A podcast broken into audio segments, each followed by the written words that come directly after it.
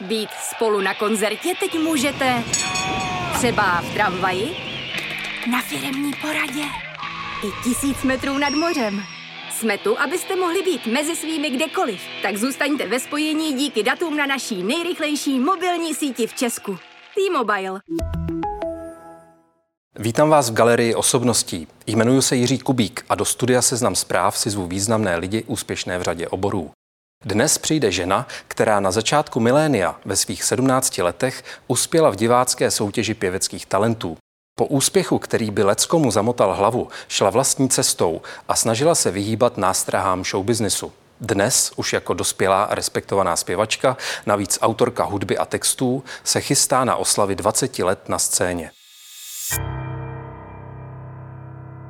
Pozvání do galerie osobností dnes přijala Aneta Langerová. Vítám vás v Seznam zprávách. Dobrý den. Eh, Aneta Langerová není z těch zpěvaček, které mají potřebu se vyjadřovat ke každé hlouposti, skákat v pytli v televizních estrádách nebo prodávat svůj soukromý život v bulváru. A týká se to i jejich písniček. To o vás před časem napsal hudební kritik Ondřej Bezr. Mm-hmm. A mě by zajímalo, jak se s takovým osobnostním nastavením vám v showbiznesu žije a funguje. A mně se v něm žije dobře, velmi dobře. A děkuju, Odoláváte těm pytlům Děkuji za, za ta milá slova. No, odolávám, ale tak na začátku jsem jim odolávala trošku, samozřejmě hůř, než se člověk trošku za, zabydlí a zjistí, že má uh, každý z nás právo na to říct, co, se, co mu vyhovuje a co ne, že není potřeba být pod tlakem, uh, ať už veřejnosti nebo nějakým jiným tlakem. Uh, a ustát si ten svůj názor a pohled eh, na, na svět je vlastně strašně obohacující a posilující. Tak ještě než tenhle rozhovor eh, rozjedeme naplno, tak bych se vás chtěl zeptat na takové různé lidi, jména, slova, co vás napadne, když řeknu a požádám vás o rychlou reakci. Když řeknu Alanis Morissette. začátky touha po eh, tom, abych eh, mohla dělat podobný žánr, to znamená hudbu, a abych měla tuhle tu bezprostřednost, jako má ona. Karel Kryl? Mm, velká ikona pro mě, uh, úžasný básník, um, krásná a přímá hudba. Bratr Nikola.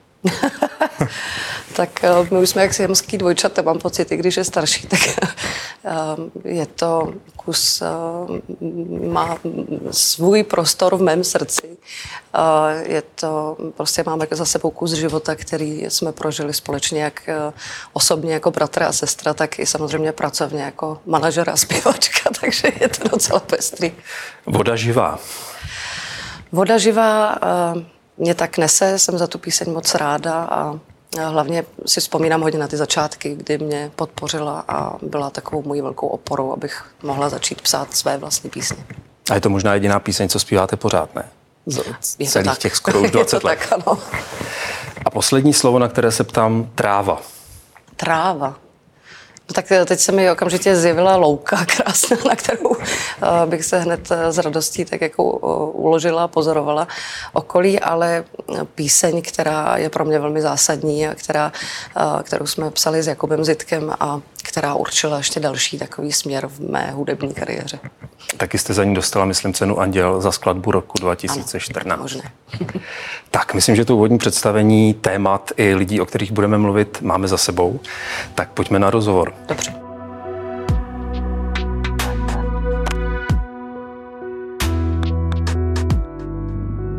Letos v březnu, v roce nedožitých 90. narozenin Olgy Havlové, jste natočila nebo skomponovala a naspívala píseň pro Olgu, což je taková velmi výjimečná záležitost. Jak jste se k tomu dostala? Byla jsem oslovena nadací Olgy Havlové, tedy výborem dobré vůle. Eh, jestli bych eh, nechtěla takovou píseň složit, což samozřejmě taková nabídka se neodmítá, protože mám eh, Olgu Havlovou také jako další ikonu a velmi silnou a statečnou ženu, ke které chovám velkou úctu, ač tady není a nikdy jsme se v životě nepotkali. Takže jsem se o to pokusila a nějak to dopadlo. Jsou něžné oči, které nevidí černobíl žasnou nad škálou barev a věří, že lidi nesou, že lidi nesou světlo dobré vůle, že lidi nesou, že v sobě nesou světlo dobré vůle. Té písni zpíváte oči, které věří, že lidi v sobě nesou světlo dobré vůle, mm-hmm. oči, které nás spojují v jeden svět. Taky věříte tomu, že lidi v sobě nesou světlo dobré vůle? Stále tomu věřím. Já bych tady asi nemohla existovat, kdybych tomu nevěřila. Myslím si, že eh, víra v to je velmi silná a eh, že mm, to světlo dobré vůle v sobě máme všichni. A nepřepadají vás někdy chmury nad tím, jako vlastně, co se děje, protože je sice hezké věřit v to, v to lepší, ale když přece jenom vidíme tu nenávist a zlobu kolem, která bublá Já na vím, povrch. Na co narážíte. Já jsem věčně... Jak tomu odoláváte? Jsem věčný naivista v tomto a jsem opravdu velmi naivní, ale, ale zas na druhou stranu myslím to tak, že kdyby člověk nevěřil, tak si myslím, že opravdu by se mu asi nežilo úplně nejlépe, ale pochopitelně nejsem zas tak naivní, abych neviděla to, co se děje. A jak v mém životě, tak i v tom okolí a vůbec ve světě, tak to mě samozřejmě někdy trápí, asi stejně jako každého z nás, ale eh, hold člověk zmůže eh, s něčím jenom tak, jak může a, a ne, ne, nemá na některé věci sílu a moc. Dokážete to od sebe filtrovat? Jako, nevím, třeba neúčastnit se diskuzí nebo neříkat své názory, protože víte, že třeba vyvolají nějakou protireakci? Eh, já těch názorů asi moc vlastně neříkám. Myslím si, že to je tím, eh, jaká jsem z podstaty, že nejsem člověk, který by byl extrovertní, jak ke všemu by se velmi, jako velmi rád hned vyjádřil. To úplně tak není. Často tu, tu otázku si sama pokládám, jestli bych třeba, třeba někdy neměla. Eh, je to výjimečný, je to výjimečný a je to většinou, týká se to témat, který, do kterých třeba aspoň trochu vidím nebo nějakým způsobem mě v tom životě potkali a týkají se mě, jinak eh, mi přijde vyjadřovat se ke všemu jenom kvůli tomu, že jsem zpěvačka, to si myslím, že mi ani nenáleží, takže eh, spíš tak jako tvořím hudbu, mám nějaký určitý postoj v tom životě a ten postoj za mě asi nějakým způsobem i mluví. Vlastně ten váš postoj, i to, že jste natočila píseň pro Olgu Havlovou, ale i vaše dřívější aktivity, byla jste skoro deset let patronkou projektu Světluška mm. na pomoc eh, nevidomým a slabozrakým lidem, tak je vidět, že vám vlastně není lhostejné to, jak ostatní lidé žijí nebo jaké zažívají trápení. Eh, cítíte to třeba někdy jako takový svůj závazek, do čeho můžete investovat svoji slávu, popularitu, známost? Jak pomoct? Vždycky jsem cítila to, že můžu, že ten prostor tam je, že všechno nemusí být jenom pro mě. A tak jsem to cítila hlavně i na tom začátku, protože eh, jsem viděla tu neuvěřitelnou popularitu, která, kterou mi přinesla soutěž tehdy, tehdy a, a nevěděla jsem vlastně, co s tou popularitou úplně upřímně mám dělat ještě se svou, se svou povahou. A první, co mě napadlo, nebo co nás napadlo, a byli jsme samozřejmě oslovováni různými nadacemi, tak eh, investovat přesně tuto pozornost a přesměrovat ji někam, kde je to potřeba a kde to může třeba pomoct v nějaké větší míře, což se vlastně dělo celou tu dobu a děje se to víceméně dodnes s různými projekty, které jsou a které se nám líbí. Vy jste založením introvert. Mluvíte o tom tak, že vám možná jisté věci nejsou příjemné. Eh, musíte s tím bojovat, s tím, abyste tedy vystoupila na jeviště, nejenom na jeviště, tedy tam jste možná v tom přirozenějším prostředí, že zpíváte, ale opravdu jít do, nějak, do něčeho a říct svůj názor? Uh, to asi nevím.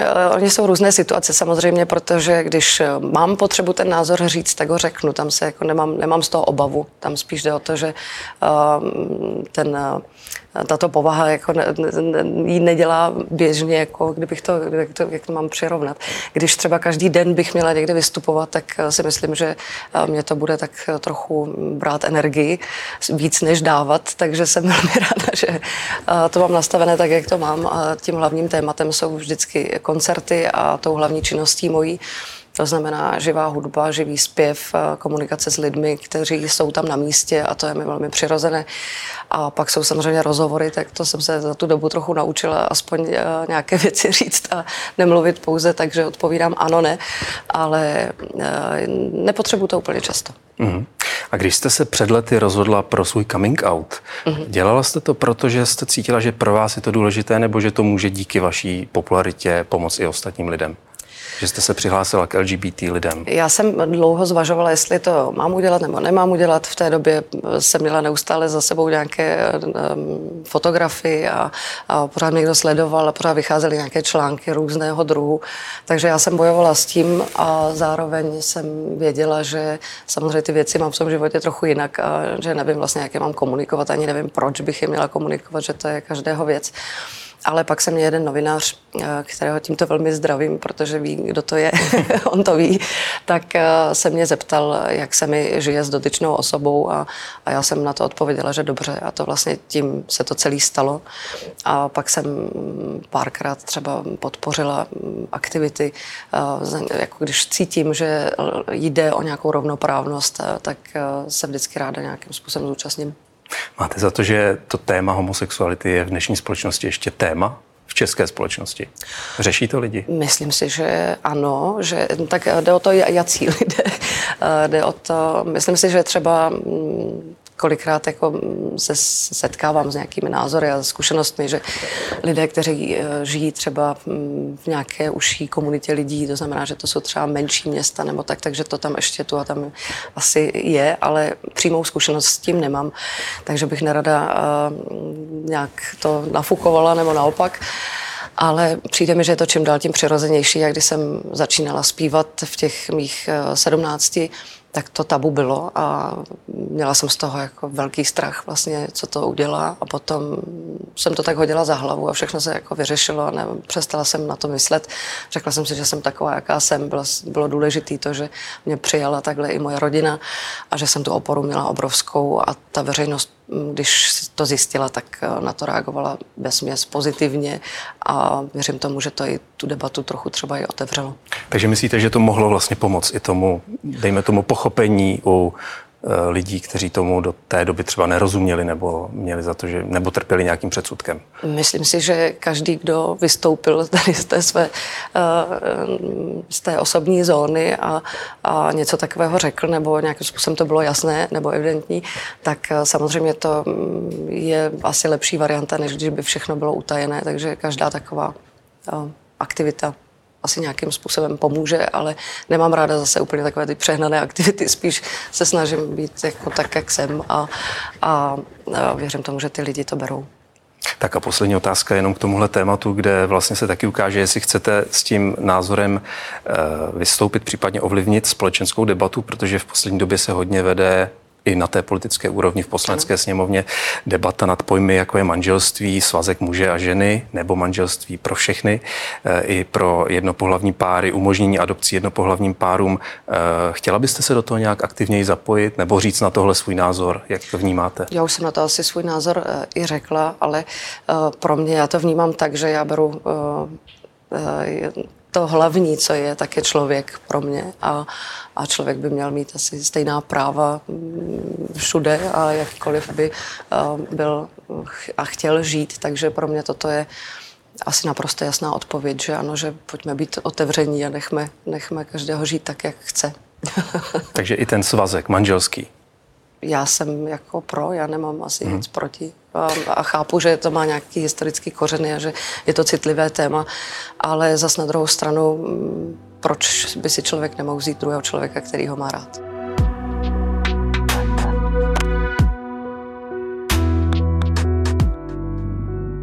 Když vidíte archivní záběry sebe v těch 17-18 letech, když jste začínala a srovnáte to s dneškem, co vás napadne? No, je to úsměvné, to v první řadě, tak eh, to se asi většinou zase začnu smát. Ani mě tak nějak moc nic nenapadá, spíš uh, můžu si tu a tam si vzpomenout samozřejmě na nějaké události, které uh, byly kolem, nebo které mě vůbec dovedly třeba na to pódium, co se tam tehdy odehrávalo a tak. Ale tak je to stejné, jak když se koukáte na svoje fotky z mládí a nebo záběry, když Ale někdo má. u vás v tom byl ten vlastně rozpor té introvertní holky, která vlastně trpí nějakým strachem, pocitem a zároveň musí jít na to pódium předvést tu show, hmm. tak eh, jestli jste opravdu v tom se mohla cítit vlastně jako ryba ve vodě, nebo jste tam měla pocit, že tam jako jste omylem? No, já jsem měla obrovskou podporu fanoušků a lidí, kteří to chtěli, abych tam šla, takže to potom, eh, samozřejmě tam, bych se tam netočila dokola za jevištěm a bála, jako abych se bála vyjít na tato pódium. To byl takový adrenalin, že a je do dneška vlastně, když kdykoliv lezu na to jeviště, není to tak silné jako v těch letech samozřejmě, ale eh, je to určitý druh adrenalinu, který mi vyhovuje, který mám ráda a vlastně se těším na to, co ten hlas nového přinese, jakým způsobem ty příběhy dneska vyzní zrovna a jak na to lidé budou reagovat. Eh, to se mně strašně líbí pozorovat, takže já se na to těším a i tehdy si troufám říct, že jsem se velmi těšila na to, až začnu zpívat. U, mě, u vás mě vlastně připadá takový paradox, že vy jste vzešla jako vítěz z té televizní estrády, z té velké show, kterou sledovali miliony lidí v uh, televizních diváků a zároveň jakoby to pro vás nebyla ta cesta těch mm-hmm. televizních show. Eh, kdy jste si jako uvědomila, že musíte zvolit nějakou jinou cestu? Nebo si prošlapat cestu, abyste se vymanila z toho očekávání, to bude ta hvězda, ta tvář těch televizí? Eh, no první, kdy jsem si uvědomila, že, nepat, že tam úplně nepatřím, tak bylo hned na začátku, protože já chápu ten tátu v dobrý úmysl a jeho kamarádky, kteří eh, věděli, že zpívám ráda a kteří chtěli, abych zpívala, takže to tak jako se mnou zkusili. Takže vás přihlásili do toho ano, Česko hledá superstar. Ano, ano, a dali mi to k narozeninám, pak mě tam eh, bratr dovez a sestra podporovala eh, po telefonu a říkala mi něco v tom duchu, že budu srab, když tam nepůjdu, což mě tehdy samozřejmě, já jsem hodně tvrdohlavá, tehdy jsem byla hodně tvrdohlavá, takže jsem to udělala tak i trochu na truc, ale pak, když jsem tam přišla, viděla jsem mnoho těch lidí a tady s tou povahou prostě jsem se většině někde schovávala, aby mě nikdo netočil, hlavně, aby se mě nikdo na nic neptal. Takže je to celý takový paradox vůbec, že to došlo až tak daleko a to, že se budu chtít vymanit, že jsem začala poznávat ten svět, který po mně vlastně oni jako očekávali potom, potom po té soutěži, tak eh, to jsme viděli eh, s bratrem hned, že mm, vím, že chci dělat hudbu a že nechci být jenom tváří, ale že to důležité je hudba. Co by z vás bylo? Dovedete si představit, co by z vás bylo, kdybyste se tomu vy a váš bratr eh, podali nebo nebránili? Jaká by byla dnes Aneta Langerová? No, to asi by nebyla ani.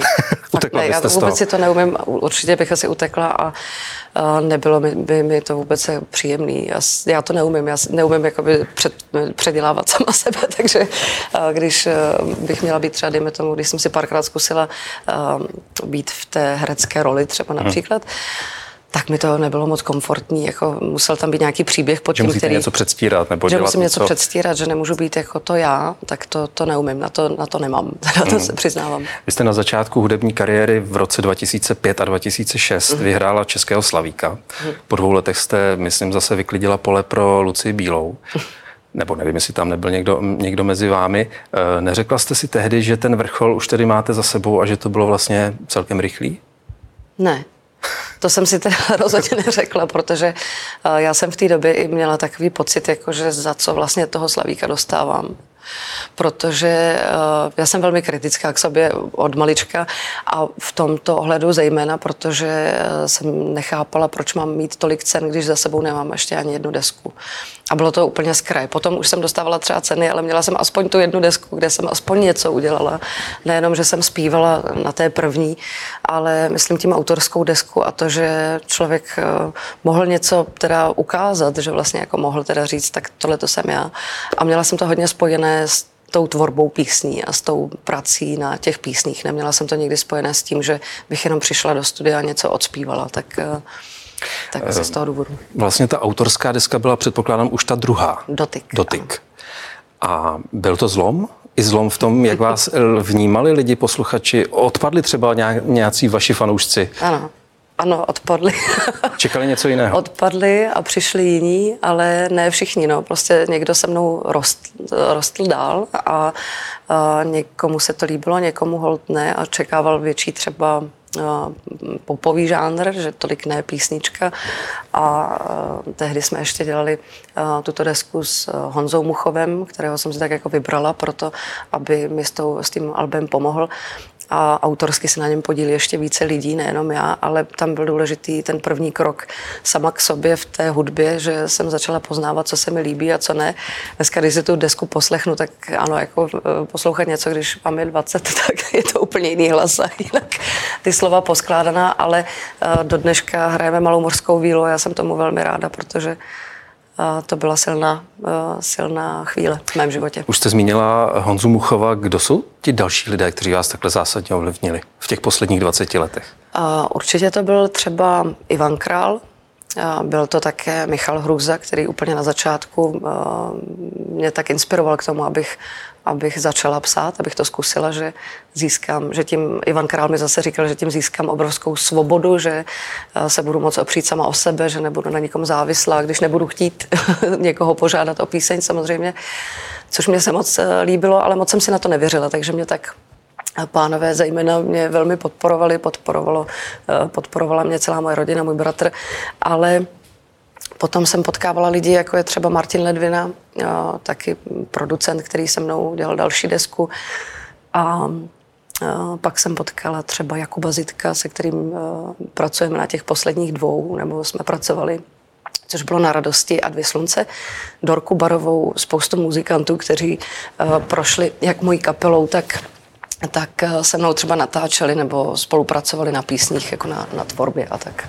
Takže dneska dá se říct, že jste s tímhle týmem vlastně soběstačná, že už nepotřebujete žádné další autory hudby, textaře, vystačíte si sami. A myslím, že si vystačíme, ale není nikdy od věci uh, zkusit um, si vlastně jako zaspívat píseň, kterou vytvořil někdo jiný. Tak. Takže se tomu nebráníte? A nebo něco chystáte? Ne, v tomhle směru.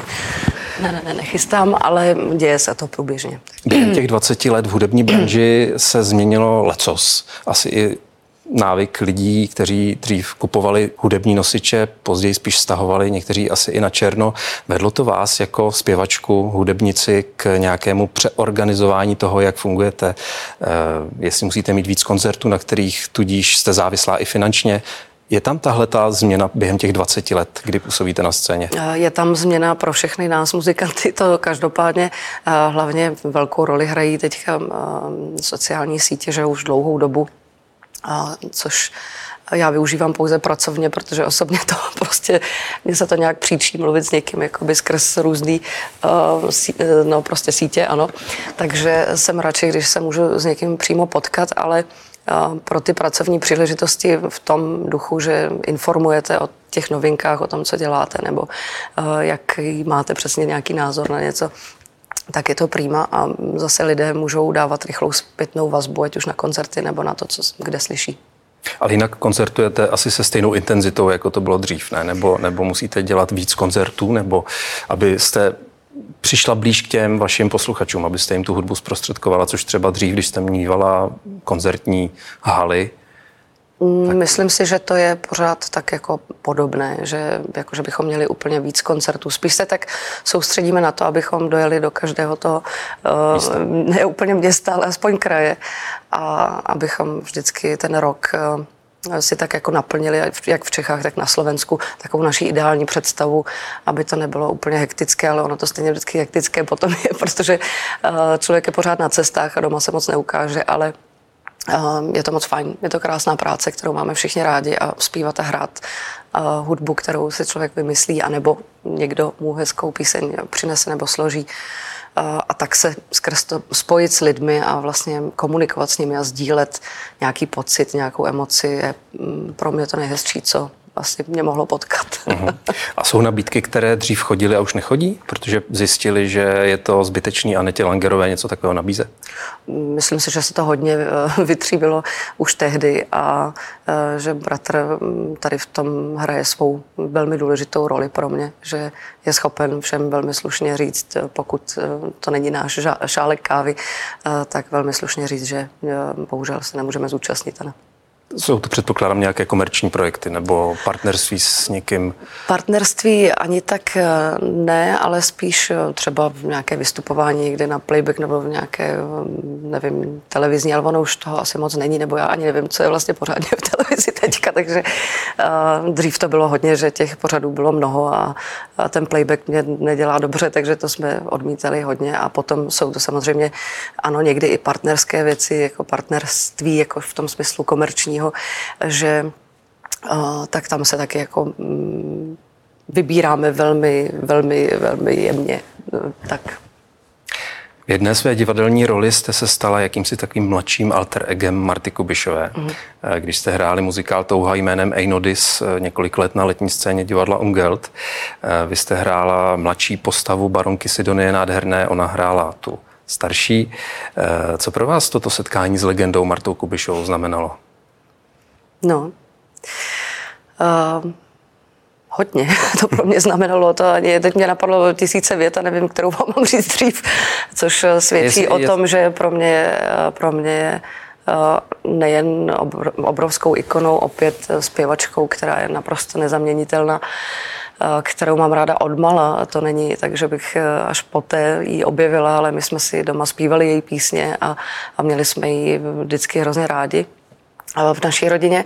Takže to je jedna ta stránka věci a druhá stránka věci je to, že Marta je um, naprosto přímý a velmi laskavý a srdečný člověk. A to se jen tak nevidí. Mhm. Vy jste taky měla už několikrát tu příležitost zpívat mhm. veřejně modlitbu pro Martu. Mhm. Například u příležitosti oslav výročí 17. listopadu.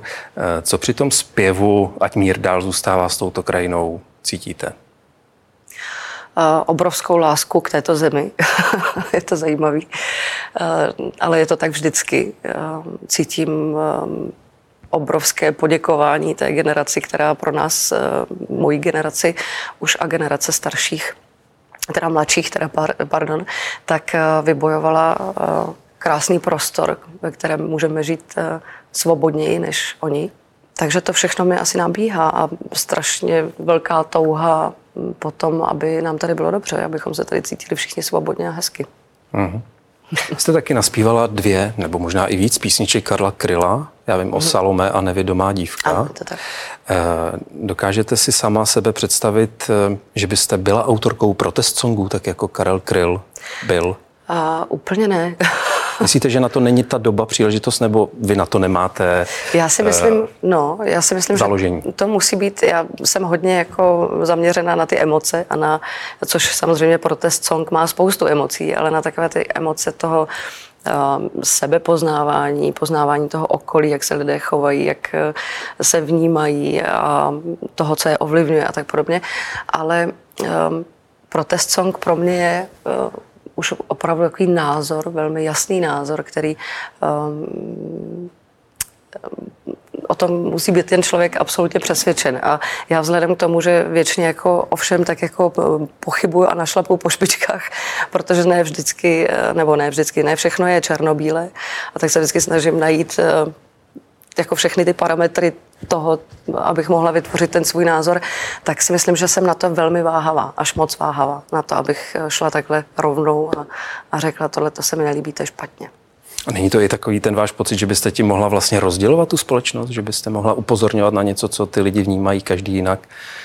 Kdyby se dělo něco um, hrozného, tak si myslím, že uh, na to ani nepomyslím, jestli budu rozdělovat nebo nebudu rozdělovat společnost, ale uh, zároveň taky respektuju názor té společnosti a nechci jako vstupovat do něčeho a ovlivňovat, manipulovat nějakými uh, lidmi, aby si mysleli to samé, co já. To si myslím, že mi opravdu nenáleží. Mm. Vaše poslední album Dvě slunce, ze kterého vychází i koncertní šňůra Jak krásné je být milován, eh, vyšlo na podzim 2020 a setkalo se s opravdu vřelým přijetím od kritiků i publika.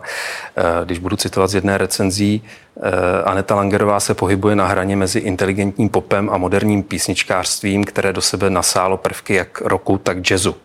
Eh, máte v plánu v téhle písničkářské poloze se trvat dál, nebo si někdy taky říkáte, pojďme zase udělat nějakou přesmičku? Já myslím, že píseň jako taková je pro mě to hlavní, že asi od ní eh, neodejdu v tomto vyznění, jak jste to řekl. Eh, že skládat písně, skládat eh, hudbu, texty mm, s nějakým takovým jako pocitem, který mám v sobě a který v sobě intenzivně nosím, tak ten asi nezměním, uvidím, jak to bude dál, ale že bych změnila rovnou žánr, to se asi nestane tak. Ale ráda teda, musím říct, že ráda hostuju. v jiných se ten, projektech. V jiných projektech, kde se ten žánr mění a vůbec mi to nevadí, protože to je velká úleva. Jako třeba s kapelou Corbin Dallas, tak jsme natočili pár písní nebo několik písní, teď budeme točit vlastně další. A na podzim pojedeme takový krátký tak, uh, turné, takovou šňůru, kterou jsme si bohužel museli odepřít v době, kdy to nešlo koncertovat.